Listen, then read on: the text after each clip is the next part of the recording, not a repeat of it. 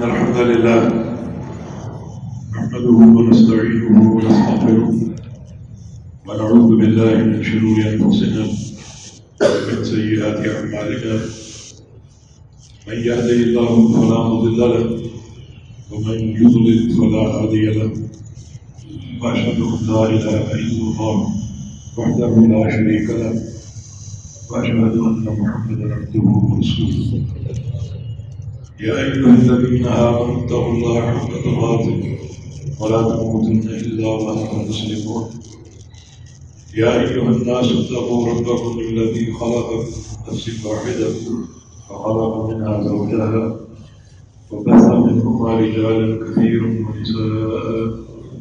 واتقوا الله الذي تساءلون به بالأرحام إن الله كان عليكم رقيبا.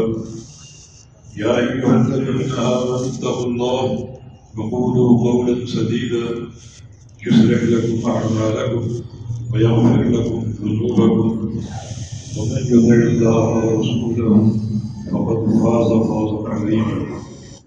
أما بعد، فإن أصدق الكلام كلام الله وأحسن الهدي هدي محمد صلى الله تعالى عليه وسلم. وشر الأمور محدثاتها وكل محدثة بدعة وكل بدعة ضلالة وكل ضلالة في النار. من يطع الله ورسوله فقد رشد واهتدى. ومن يعص الله ورسوله فقد ضل وغوى اللهم صل على محمد وعلى آل محمد كما صليت على إبراهيم. وعلى آل إبراهيم إنك حميد مجيد. اللهم بارك على محمد وعلى آل محمد كما باركت على إبراهيم وعلى آل إبراهيم. إنك حميد مجيد. سبحانك لا علم لنا إلا ما علمتنا. إنك أنت العليم الحكيم. رب اشرح لي صدري ويسر لي أمري. واحلل عقدة من لساني يفقه قولي لقد قال الله سبحانه وتعالى بعد أعوذ بالله من الشيطان الرجيم من همزه ونفخه ونفسه. بسم الله الرحمن الرحيم. يا أيها الذين آمنوا توبوا إلى الله توبة نصوحا وقال سبحانه وتعالى وسارعوا إلى مغفرة من ربكم وجنة عرضها السماوات والأرض وعدت للمتقين. وقال رسول الله صلى الله تعالى عليه وسلم كل بني آدم خطاء وخير الخطائين التوابون.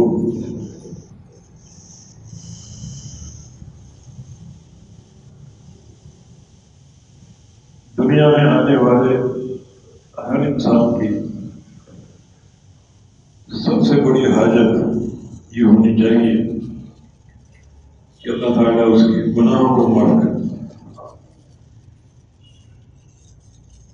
کیونکہ گناہوں کی بخشش کے بغیر جنت کا داخلہ ممکن نہیں ہے بڑے بڑے صحابہ اسی خواہش میں ہر وقت موجود اور قائم رہتے تھے۔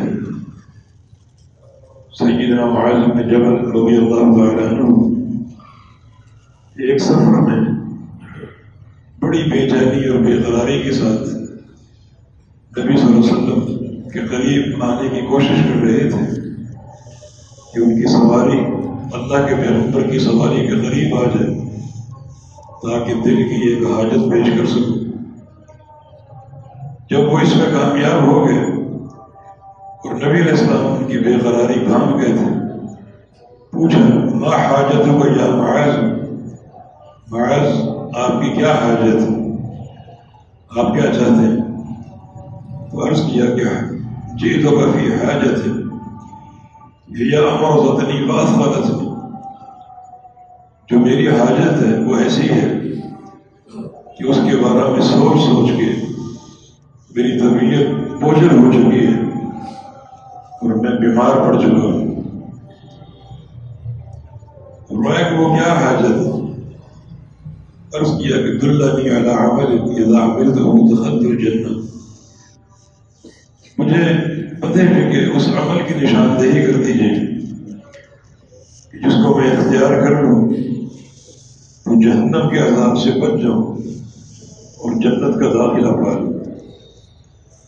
اللہ تعالیٰ مجھے میرے گناہوں سے پاک صاف کر دے اور میرے لیے جنت کے داخلے کا فیصلہ فرما دے۔ یہ میری حاجت ہے۔ یہی میری خواہش ہے۔ جس کے بارے میں سوچ سوچ کے آپ سے ملنا چاہ رہا تھا اور آپ کے قریب آنا چاہ رہا تھا یہ صحیح دن معاذ رضی اللہ کون معاذ؟ جنہیں ایک دفعہ نبی اسلام نے قسم کھا کے فرمایا تھا، واللہ اتنی لوحب معاذ اللہ کی قسم، مجھے تم سے بڑی محبت ہے۔ اور ایک حدیث میں آپ کا ارشاد گرامی ہے کہ اعلمهم بالحلال والحرام، معاذ بن جبل۔ میری امت میں حلال و حرام کا سب سے بڑا عالم معاذ بن جبل. ہے ایک اور حدیث میں فرمایا ان معاذ یاتی یوم القیامہ تمام العلماء برتوت ہے کہ معاذ بن جبل قیامت کے دن اس شان سے آئے گا کہ میری ساری امت کی جو علماء ہیں ان کی قیادت کرتا ہوا ہے سارے علماء معاذ کے پیچھے پیچھے ہوں گے اور معاذ سب سے آگے چل رہا ہوگا۔ اس طرح ایک اہل علم کا قافلہ معاذ بن جبل کی قیادت میں رواں دوا ہوگا۔ لیکن اس کے باوجود گناہوں کا کس قدر خوف ہے؟ اور گناہوں کے بخشنے کی حاجت کتنی شدید ہے، کس قدر بے قراری ہے اور بے چینی ہے۔ وہ تو ایک طویل حدیث ہے۔ جو کسی موقع پر عرض کی جا چکی ہے۔ لیکن مقصد بیان یہ ہے یہ ہماری ہر شخص کی ایک حاجت بن جائے، ایک ضرورت بن جائے کہ اللہ تعالیٰ میرے گناہوں کا معاملہ پاک صاف کر دے، مجھے گناہوں سے پاک صاف کر دے اور میری بخشش کروا دے۔ صحابہ کے نام کے منج سے یہ بات واضح ہوتی ہے کہ وہ ایک ایک گناہ کو بڑا سمجھتے تھے۔ جناب انس مالک کا قول ہے کہ اب تم تاجون ابھی انتم تأتون بأمور هي أدق في أعينكم من الشعر وكنا نعدها في عهد رسول الله صلى الله عليه وسلم من الموبقات تم آج کل اتنے جرت مند ہو چکے ہو۔ کہ تم گناہ کرتے ہو اور وہ گناہ تمہارے نزدیک بال سے بھی باریک ہے۔ جبکہ ہم ان گناہوں کو نبی اسلام کے دور میں پہاڑ جیسا تصور کرتے تھے وہ اور تباہ اور برباد کر جس قدر تقوا زیادہ ہوگا اسی قدر گناہوں کی حیبت انسان پر داری ہوگی۔ اسی قدر انسان یہ چاہے گا کہ میرے گناہوں کا معاملہ پاک صاف ہو اب وہ لیفر رضی اللہ عنہ نبی اسلام کے بڑے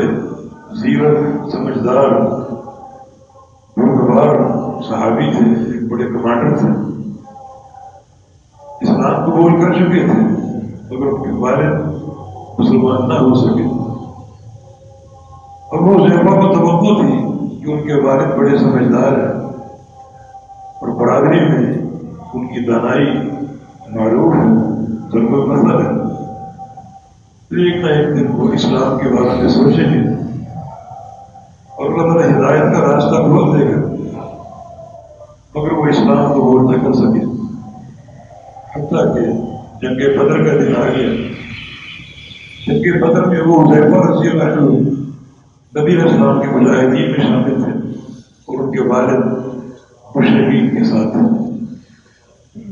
چنانچہ جنگ کے دوران ان کے والد قتل ہو گئے کا وہ وہ بڑا ملال تھا بڑا اس پر افسردہ تھا اسی دوران رسول اللہ علیہ وسلم نے اعلان کر دیا کہ میرے چچا عباس کو نہ مارنا مشرقین کے ساتھ وہ آئے اور ان کو قتل نہ کرنا تو وہ لہفا کی زبان سے تیزی نکل گیا کہ کیوں نہ قتل کریں ہمارے باپ قتل ہو جائیں اور آپ کے چچا قتل نہ ہو پھر اصل نبی علیہ السلام کو بڑی کے ذریعے آگاہ کر دیا گیا تھا کہ عباس نے اسلام قبول کر لیا ہے۔ کمزور ہیں۔ مشرقین کے اصرار کرنے پر وہ میدان میں آ گئے۔ لیکن دل سے دل سے یہ مسلمان ہو چکے ہیں۔ تو آپ نے اسی اللہ تعالیٰ کی وحی کی روشنی میں یہ اعلان صادر فرمایا تھا۔ ابو ذہبہ کی زبان سے ایک سبقت نسانی کہہ لیجیے تیزی میں یہ جملہ نکل گیا اور بعد میں بڑا پریشان ہوئے۔ بہت ہی ملول رنجیدہ اور حسین ہو گئے۔ اور اسے ایسا پہاڑ جیسا گناہ سمجھنے لگے کسی بار بار توبہ کر رہے ہمارے صالحہ کر رہے مگر دل سے یہ بات مٹ نہیں رہی کہ میں نے ایک بھیانک غلطی کر دی بھیانک گناہ کر دیا۔ بالآخر ایک عہد کیا اللہ تعالیٰ کے ساتھ کہ یا اللہ، میں تب سمجھوں گا کہ تو نے میرا یہ گناہ معاف کر دیا۔ کہ کسی جہاد میں کسی کافر کی تلوار میرے گلے پر چل جائے اور مجھے شہادت کی موت مل جائے۔ تب میں سمجھوں گا کہ تو نے اس جملے کے وبال کو دور کر دیا اور میرے اس گناہ کو معاف کر دیا۔ اور اس کے بعد ہر جنگ میں شریک ہوتے، ہر مارکے میں شریک ہوتے۔ لیکن پیارے میں عمر کے دور تک انہیں شہادت کی موت نہ ملی، جس سے ان کی بے قراری بڑھتی گئی۔ حتیٰ کہ شہید وہ صدیق رضی اللہ عنہ کا دور خلافت آ گیا اور جنگ قادسیہ میں واقع ایک کافر کی تلوار ان کے گلے پر چلی اور اللہ نے ان کو وہاں شہادت کی موت دے دی۔ بڑے مطمئن اور مصروف اپنی جان قربان کر دی کہ اللہ تعالیٰ نے میری توبہ قبول کر دی اور اس خطرناک جملے کی حیبت کو مجھ سے بٹھا دیا اور یہ وبال مجھ سے اٹھا لیا یہ سرف صالحین کا ایک وطیرہ ان کا من ہے۔ ایک ایک گناہ کو یاد رکھتے تھے اور اس پر توبہ کرتے تھے۔ یہی ہماری حاجت ہونی چاہیے، یہی ہماری خواہش ہونی چاہیے۔ امیر المومن عمر ابن خطاب رضی اللہ عنہ نے صلح حدیبیہ کے موقع پر ایک جملہ کہا تھا اور اس کو موت تک نہیں بھولے فراموش نہیں کر سکے۔ اس جملے کی چبھن ان کو ہمیشہ محسوس ہوتی رہی۔ جملہ صرف اتنا تھا جب نبی اسلام نے کفار قریش کے ساتھ معاہدہ کر دیا۔ اس سال عمرہ نہیں کریں گے واپس لوٹ جائیں گے عمرہ اگلے سال کریں گے اور ساتھ ساتھ یہ معاہدہ بھی کر لیا کہ جو کافر مسلمان ہو کر مکہ آئیں گے انہیں ہم واپس لوٹا دیں اور جو مسلمان اسلام قبول کر کے جو مسلمان مرتد ہو کر دین کو چھوڑ دیں اور مکہ چلے جائیں انہیں آپ واپس نہیں کریں گے۔ آپ مجاز ہوں گے، اپنے پاس روک لے انہیں کوئی کافر اسلام قبول کر کے مدینہ آئے، اسے واپس لوٹا دیں گے۔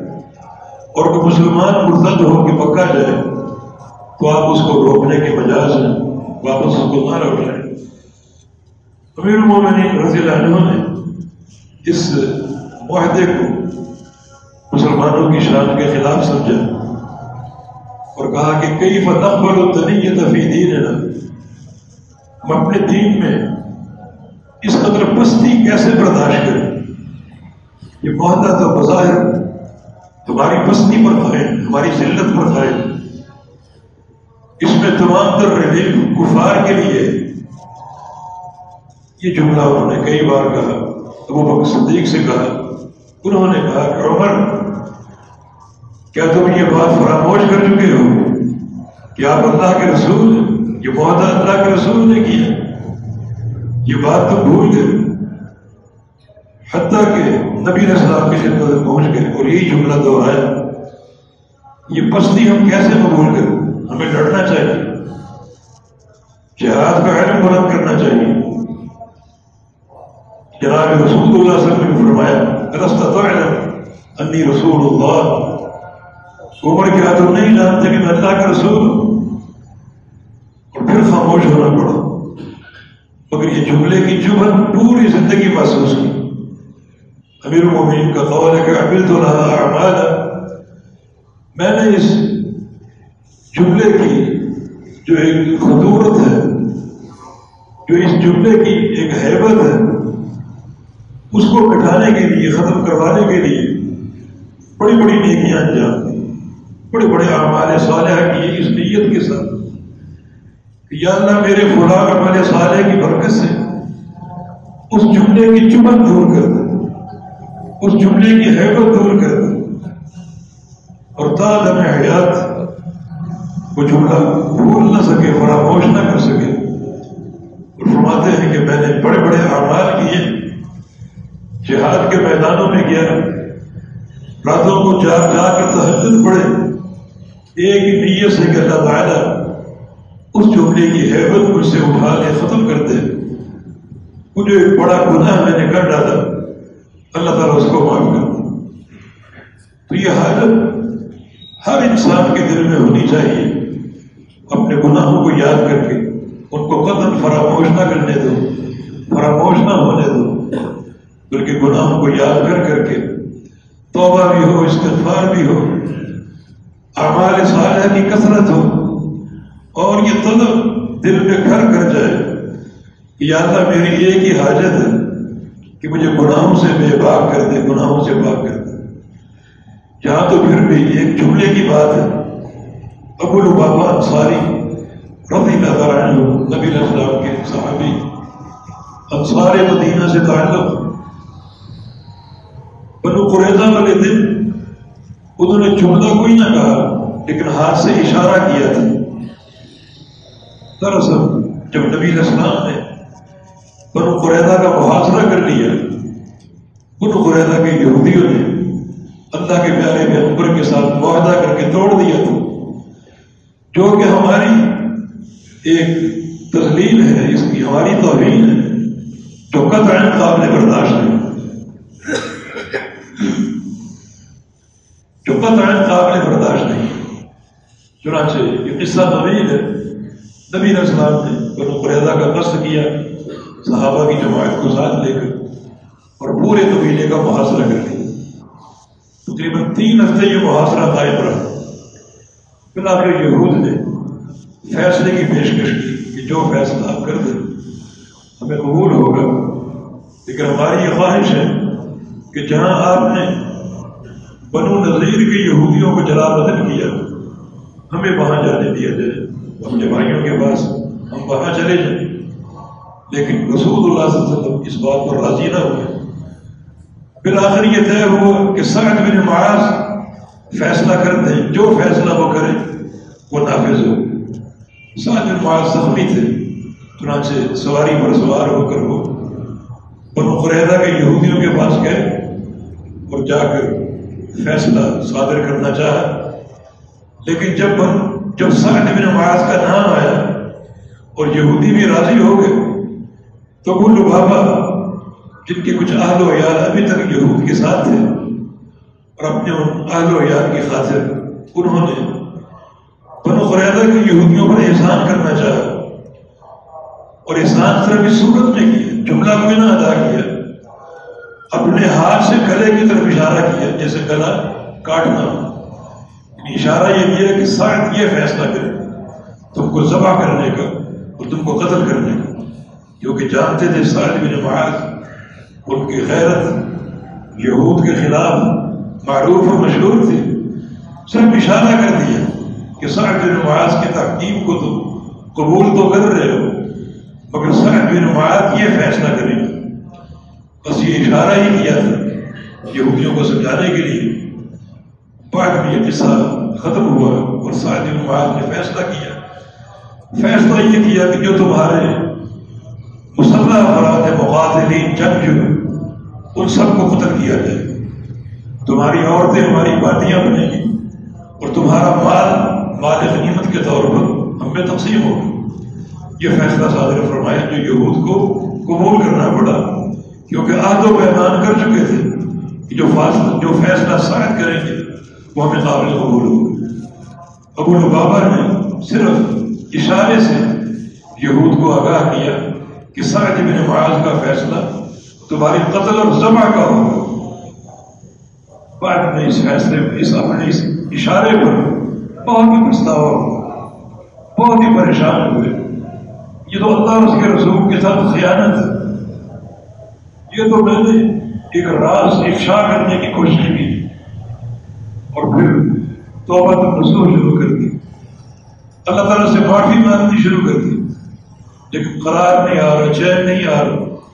حتیٰ کہ جب مدینہ لوٹے تو اپنے آپ کو مسجد نبوی کی ایک سدوم کے ساتھ باندھ دیا اور کہا کہ یا اللہ، لا عزو و ولا شباب حتیٰ تغفر علی یا اللہ، اس وقت تک میں نہ کھانا کھاؤں گا۔ نہ پانی پیوں گا۔ جب تک تو میری مغفرت کا فیصلہ نہ فرما دے جب تک میرے اس گناہ کو معاف نہ کر دے چنانچہ تقریباً سات دن اپنے آپ کو ستون سے باندھے رکھا۔ حتیٰ کہ بھوک اور پیاس کے عالم میں ان پر غشی تاری ہونا شروع ہو گئی۔ پھر آخر اللہ تعالیٰ نے توبہ قبول کر لی اور توبہ قبول کرنے کا حکم آ گیا۔ صحابہ نے اگر بشارت دی اور کہا کہ اب تو اس رسی کو کھول دو۔ اور اپنے آپ کو آزاد کر دو۔ عرض کیا کہ نہیں، اس وقت تک یہ رسی۔ نہیں کھولوں گا۔ جب تک اللہ کے پیارے پیغمبر اپنے دستے مبارک سے نہ کھولے۔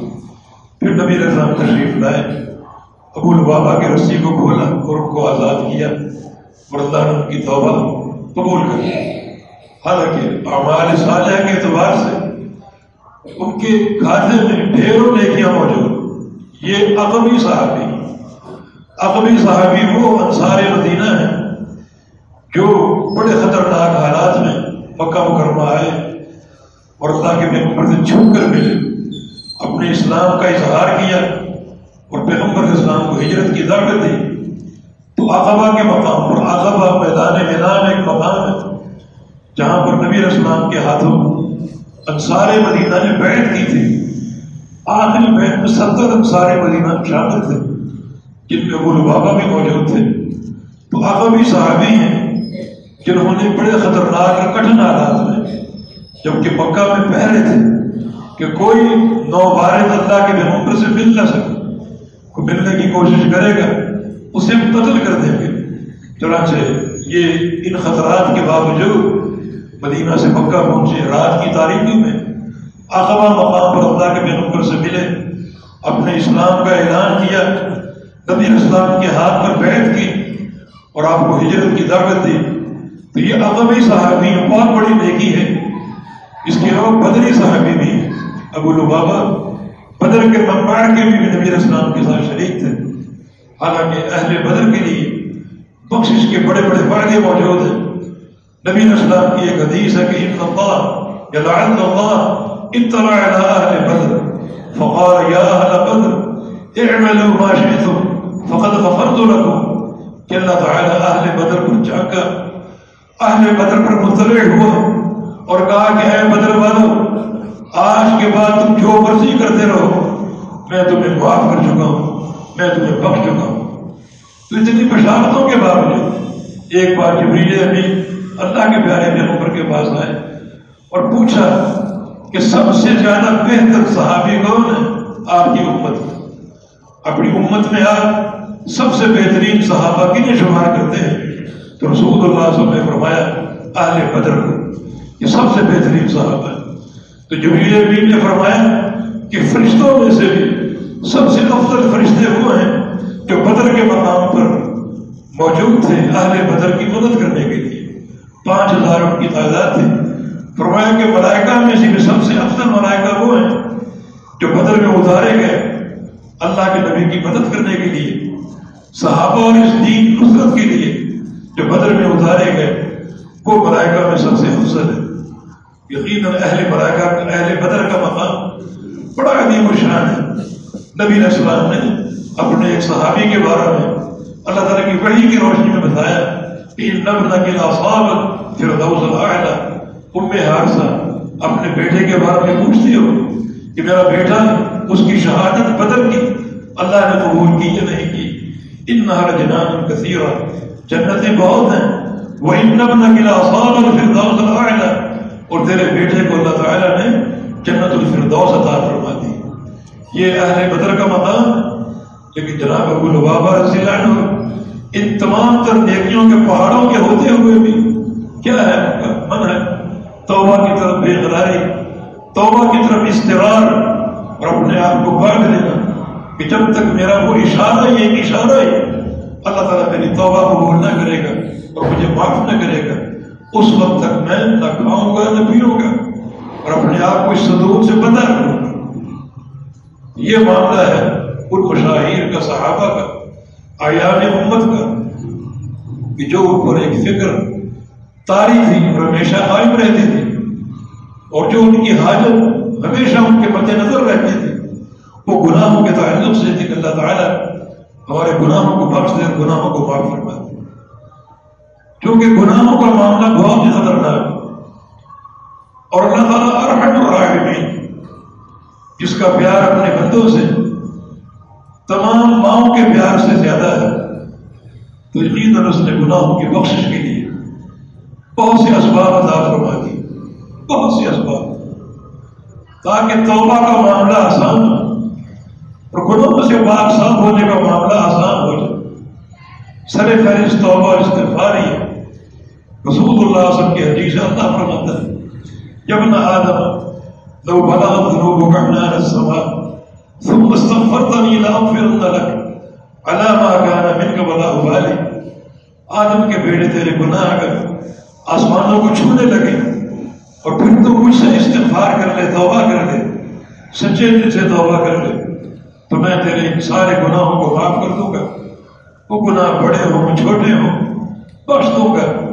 کوئی چیز بڑی ہے تو تمہارے لیے، کوئی کام مشکل ہے تو تمہارے لیے۔ میرے لیے کوئی چیز بڑی نہیں۔ معصم اللہ شعیع اللہ تعالیٰ کے نام کے سامنے کوئی چیز بھاری نہیں ہے۔ سب سے بھاری اللہ کا نام ہے۔ اور سب سے آسان اللہ تعالیٰ کا معاملہ ہے۔ تو میرے لیے بخشنا کوئی مشکل نہیں۔ تمہارے سارے گناہ کو بخش دوں گا۔ بس شرط یہ کہ تم توبہ تو کر دو اور سچے دل سے استفار کرو۔ تو یہ ایک عظیم سبب ہے گناہوں کو بخشوانے کا، کہ ایک انسان سو سال گناہ کرتا رہے لیکن سچے دل سے توبہ کر اللہ تعالیٰ دلوں کے بھید کو جانتا ہے، وہ جانتا ہے کہ سچی توبہ کون کر رہا ہے اور کس کی توبہ میں جھوٹ اور نفاق ہے، جس کے دل میں واقع سچی توبہ ہوگی۔ اور توبہ کی لگن ہوگی، اور توبہ کی جستجو ہوگی، تو اللہ رب العزت اس کے سارے گناہوں کو ایک بار کی توبہ سے معاف کر دے۔ تو یہ ایک بڑا وسیلہ ہے، بڑا ایک سبب ہے گناہ کو بخشوانے کا۔ اس کے علاوہ بہت سے مسائل ہمیں دیے گئے کہ جو اعمال صالحہ ہیں، سارے اعمال کا نتیجہ گناہوں کی بخشش ہے، جو اللہ تعالیٰ نے عطا فرمائے نماز ہے، روزہ ہے، زکوٰۃ ہے صدقہ ہے حج و عمر ہے۔ جتنے بھی یہ اعمال صالحہ یہ ارکان اسلام ہیں جو ہمیں دیے گئے۔ ان سب کا انجام اور سب کا نتیجہ گناہوں کی بخشش ہے۔ روزہ ہے، فرمایا کہ منسام اور رمضان ایمان کا احتساب ہے وہ پھر حکومات ختم من ذنبے جو رمضان کے روزے رکھ لے، ایمان کے ساتھ اور احتساب کے ساتھ، اللہ تعالیٰ پر صحیح ایمان رکھتے ہوئے اللہ تعالیٰ سے اجر لیتے ہوئے روزے رکھ لے اللہ تعالیٰ اس کے سابقہ زندگی کے سارے گناہوں کو معاف کر دے گا۔ من قام رمضان ایمان کا احتساب وہ پھر حکومات من ذنبے جو رمضان کا قیام کر لے، ایمان و احتساب کے ساتھ اللہ اس کے سارے گناہوں کو معاف کر دے گا۔ اس طرح بقیہ نماز ہے۔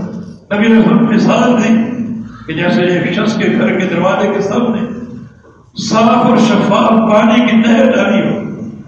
روزانہ کو اس میں پانچ بار نہائے۔ ہر یہ خان کرنے ہی چاہیے کیا اس کے بدن کو کوئی پیر باقی رہے؟ صحابہ نے عرض کیا کہ ہر کس نہیں۔ پانچ بار اگر غسل کرے، وہ بھی نہر کے شفاف پانی سے۔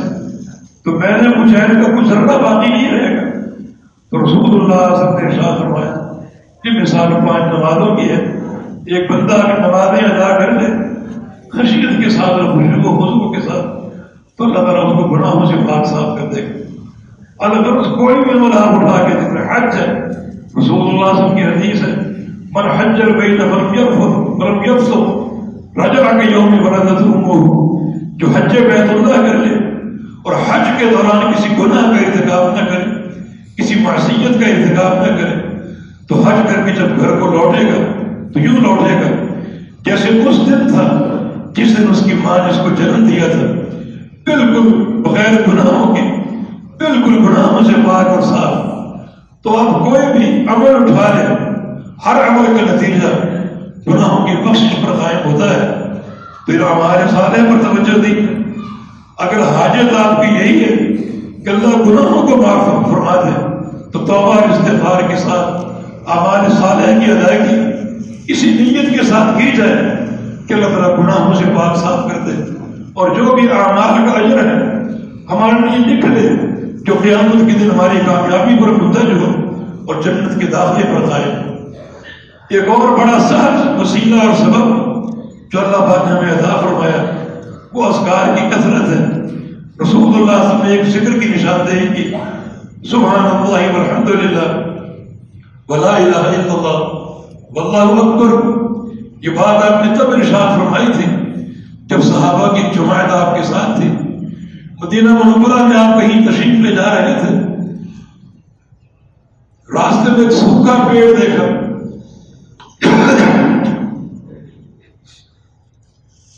نبی اسلام نے اس پیڑ کو دیکھ کر صحابہ کو کچھ نصیحت دینی چاہیے کوئی علم نافع دینا چاہا۔ تو راجے آپ نے اپنی چھڑی ایک شاخ پر مارے۔ پتے جھڑ گئے۔ فرمایا کہ میں کچھ کلمات جانتا ہوں، ایسے کلمات ہیں وہ۔ اگر تم کو پڑھ دو، جیسے اس شاخ کے پتے جھڑ گئے، ویسے تمہارے گناہ جھڑ دیں اور وہ کلمات کیا ہیں؟ سبحان اللہ والحمد للہ ولا الہ الا اللہ، واللہ اکبر۔ ایک اور ذکر جو صحیح بخاری مسلم کی حدیث میں ہے، سبحان اللہ بحمدہ، چھوٹا سا ذکر ہے فرمایا کہ جو صبح کے وقت سو بار پڑھ دے حکمتنا خطایا بلو کانت مثل زبد البحر تو اللہ اس کے گناہوں کو جھاڑ دے گا۔ چاہے وہ گناہ سمندر کی جھاگ کے برابر کیوں نہ ہو، اللہ ان سارے گناہوں کو جھاڑ دے گا۔ اگر سو بار صبح کے اذکار میں اس ذکر کو شامل کر لیا جائے اور ان کلمات کو ادا کر لیا جائے۔ ایک اور دعا ہے، تین بار آپ نے ارشاد فرمائی۔ اگر تین بار پڑھو گے تو اللہ تعالیٰ کبیرہ گناہوں کو معاف کر دے گا۔ حدیث کے آگے الفاظ ہے ملو فرق میں ضعف اگرچہ وہ انسان میدانی جہاد سے بھاگ آیا، سات گناہوں کو مہلک شمار کیا گیا ہے۔ جن میں شرک ہے اور جن میں والدین کی نافرمانی ہے، بچیوں کو زندہ درگوڑ کرنا ہے۔ اور ایک گناہ یہی ہے، میدان جہاد سے بھاگ آنا۔ دشمن کو پشت دکھا کر میدان چھوڑ آنا بزدلی کا مظاہرہ کرنا یہ کبیرہ گناہ ہے۔ تو رسول اللہ صلی اللہ علیہ وسلم نے شاہ فرمایا، یہ ذکر اگر تین بار کر لو، تو اللہ تعالیٰ کبیرہ گناہ بھی معاف کر دے گا۔ خاں تم میدان جہاز سے بھاگ کر کیوں نہ آ گئے؟ جو کہ مہلک گناہ ہے۔ اور وہ ذکر کیا ہے؟ استغفر اللہ الذي لا الہ الا هو حي القيوم واتوب الیہ۔ استغفر اللہ الذي لا الہ الا هو حي القيوم واتوب الیہ استغفر اللہ الذي لا الہ الا هو حي القيوم واتوب الیہ تین بار یہ ذکر کر لو اگر تو میدان جہاد سے بھی پشت پھیر کر بھاگ گئے، تو اللہ تعالیٰ اس گناہ کو بھی معاف کر دے گا۔ جس کا معنی ہے کہ یہ بھی ایک بڑا تو بھی وسیلہ ہے، گناہوں کو معاف کروانے کا، کہ اللہ تعالیٰ کا ذکر ہو۔ اس کی تصویر ہو، اس کی تحفید ہو، اور ایسے کلمات ادا کیے جائیں جن میں خالق کائنات کی عظمت کا، اور اس کی توحید کا اس کی کبریائی کا اظہار ہوتا ہو، یہ اذکار کے کلمات میں گناہوں کی بخش کا ذریعہ ہے۔ اس کے علاوہ عملی طور پر کچھ کام کرنے کے نمبر ایک یہ کہ جب بھی اللہ تعالیٰ کے سامنے دعا کے لیے بیٹھو، توبہ استفاد کے لیے بیٹھو تو اپنی کمزوری کا کوتاہی کا اظہار کرو۔ اس بات کا اظہار کرو کہ میں نے گناہوں کے ذریعے اپنی پر بہت ظلم کر رکھے بہت ہی اپنی توازوں کا مسکنت کا، ذلت اور انکساری کا اظہار کرو۔ اللہ تعالیٰ کو بندے کا عجز اور بندے کی انکساری پسند ہے۔ جب وہ خالق کائنات کے سامنے اپنے ظلم کا اقرار کرے گا، جو گناہوں کی صورت میں کیا تو یہ ایک بڑا مضبوط وسیلہ ہے گناہوں کی بخشش کا۔ اس کے ساتھ ساتھ ایک عقیدہ اپنا اللہ کے سامنے پیش کرے کہ یا اللہ اس پوری کائنات میں گناہوں کو بخشنے والا صرف تو ہی ہے، تیرے علاوہ کوئی نہیں۔ کوئی سہارا نہیں ہے۔ صرف تیری مفرت کا سہارا ہے۔ صرف تو ہی گناہ معاف کر سکتا ہے۔ تو ہی اس بات پر قادر ہے اور کوئی نہیں۔ یہ عقیدہ بڑا عقید شان ہے۔ جب بندہ توبہ کرتے ہوئے اس عقیدے کا بار بار اظہار کرے کہ تو ہی گناہوں کو بخشنے والا ہے، تیرے علاوہ کوئی نہیں۔ بہت سی ازگار میں یہ بات موجود ہے۔ ایک عزیز جامع ترمسی اس کی صنعت صحیح ہے۔ اللہ کے رسول سے نے ارشاد فرمایا کہ اللہ تعالیٰ تعجب کرتا ہے، ان اللہ یعجب من عبد اذا قال. جب بندہ یہ جملے کہے تو اللہ بندے پر تعجب کرتا ہے۔ یہ تعجب اللہ کی صفت ہے۔ جس کا معنی ہم جانتے ہیں تعجب کرنا، کیفیت ہم نہیں جانتے کہ اللہ تعالیٰ کس طرح تعجب فرماتا ہے؟ کیا ہماری طرف مخلوق پہ تعجب کرتی ہے بعض کاموں کو؟ تو اللہ تعالیٰ کا تعجب کرنا مخلوق جیسا ہے؟ نہیں نہیں سکے میں سے صحیح اس جیسی کوئی چیز نہیں ہے۔ اس کا تعجب فرمانا حق ہے، کیونکہ اللہ کے نبی کی حدیث سے ثابت ہے۔ مگر تعجب کی کیفیت معلوم نہیں ہے۔ جیسا اس ذات کے لائق ہے، جیسا اس کے شیان نشان ہے۔ فرمایا کہ اللہ تعالیٰ تعجب کرتا ہے اپنے بندے پر۔ جب وہ یہ جملہ کہے، استغفار کرتے ہوئے یہ الفاظ کہے، رب اغفر لی ذنوبی انہو لا یغفر ذنوب غیرک۔ اے اللہ، میرے تمام گناہوں کو بخش دے۔ تیرے علاوہ کوئی بخشنے والا نہیں ہے۔ یہ ایک اعتقادی مسئلہ بندہ اپنے عقیدے کا اظہار کر رہا ہے اس کی شان بے نیادی کا اعتراف کر رہا ہے اللہ تعالیٰ سے آرزو اور تمنا کر رہا ہے کہ میرے گناہوں کو بخش دے۔ تیرے علاوہ کوئی گناہوں کو بخشنے والا نہیں ہے۔ نہ کوئی درگاہ والا، نہ کوئی بڑا، نہ کوئی چھوٹا۔ کسی میں گناہ معاف کرنے کی قدرت نہیں ہے۔ یہ قدرت صرف دے رہی ہے۔ تو بندہ ظاہر اپنے گناہوں کو بخشوا رہا ہے۔ اور اللہ تعالیٰ کے روح اپنا ایک ایسا عقیدہ پیش کر رہا ہے کہ اللہ تعالیٰ بندے پر تعجب کرتا ہے۔ کہ بندے کا کیسا فہم ہے کیسا عمدہ اس کا ادراک ہے، کیسی شاندار اس کی معرفت ہے۔ کسے یہ بات معلوم ہے کہ گناہ کو صرف اللہ ہی بخشتا ہے، اللہ کے علاوہ کوئی نہیں۔ اللہ تعالیٰ تعجب کرتا ہے۔ تو ایسا بندہ کیوں نہ اللہ تعالیٰ کی طرف سے اس کی رحمت کا اور مغفرت کا مستحق ہو، جس کا یہ شاندار عقیدہ ہو۔ رب اغفر لی ذنوب یا اللہ میرے سارے گناہوں کو بخش دے۔ انہو لا یغفر الذنوب غیرک تیرے علاوہ کوئی گناہوں کو بخشنے والا نہیں ہے نبی علیہ السلام نے ایک دعا تعلیم فرمائی تھی. ابو بکر صدیق رضی اللہ عنہ، انہوں نے نبی علیہ السلام سے سوال کیا تھا کہ یا رسول اللہ، مجھے مخصوص دعا بتائیے جو میں نماز میں مانگا کروں۔ تو آپ نے فرمایا کہ تم نماز میں تشہد میں یہ دعا پڑھا کرو، سلام پھیرنے سے پہلے یہ دعا پڑھا کرو۔ اور ابو بکر صدیق رضی اللہ عنہ نے یہ دعا تسلسل سے پڑھی ہمیشہ پڑھی۔ وہ دعا کیا ہے، اللہ انی ظلمت نفسی ظلما کثیرا ولا يغفر الذنوب الا انت، فاغفر لي مغفرة من عندك وارحمني انك انت الغفور الرحيم اے اللہ، میں نے اپنی جان پر بڑے ظلم کر رکھے ہیں۔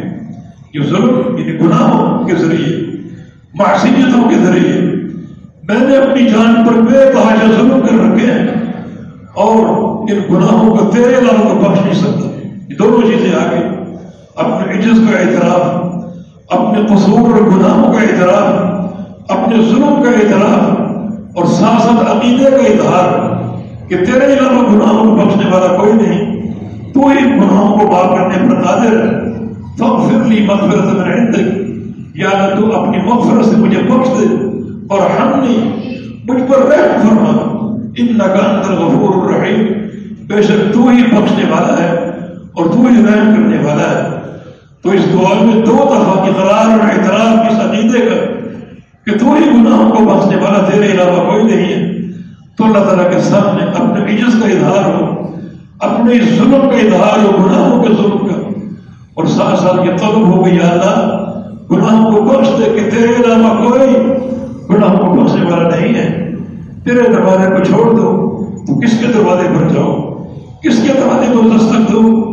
زین العابدین اپنی تہجد میں اشعار پڑا کرتے تھے اور اللہ تعالیٰ سے اپنے گناہوں کی بخش طلب کیا کرتے تھے۔ بڑا یہ بدلتا اے بابن اگر اے اللہ کا تو نے میرے گناہوں کو نہ بخشا، تو نے رد کر دیا، تو پھر کس کے زمانے پر دستک دی تو ہی گناہوں کو بخشنے والا ہے تیرے علاوہ کوئی نہیں۔ یہ مضبوط عقیدہ ہو اور اس تھوڑی یقین کے ساتھ یہ دعا کی جائے، گناہوں کی بخشش کی۔ اپنے ظلم کا اعتراف ہو، ظلم کا اقرار ہو۔ یہ حدیث صحیح بخاری میں ہے۔ ماں بخاری رحمہ اللہ اس حدیث کو لائے ہیں۔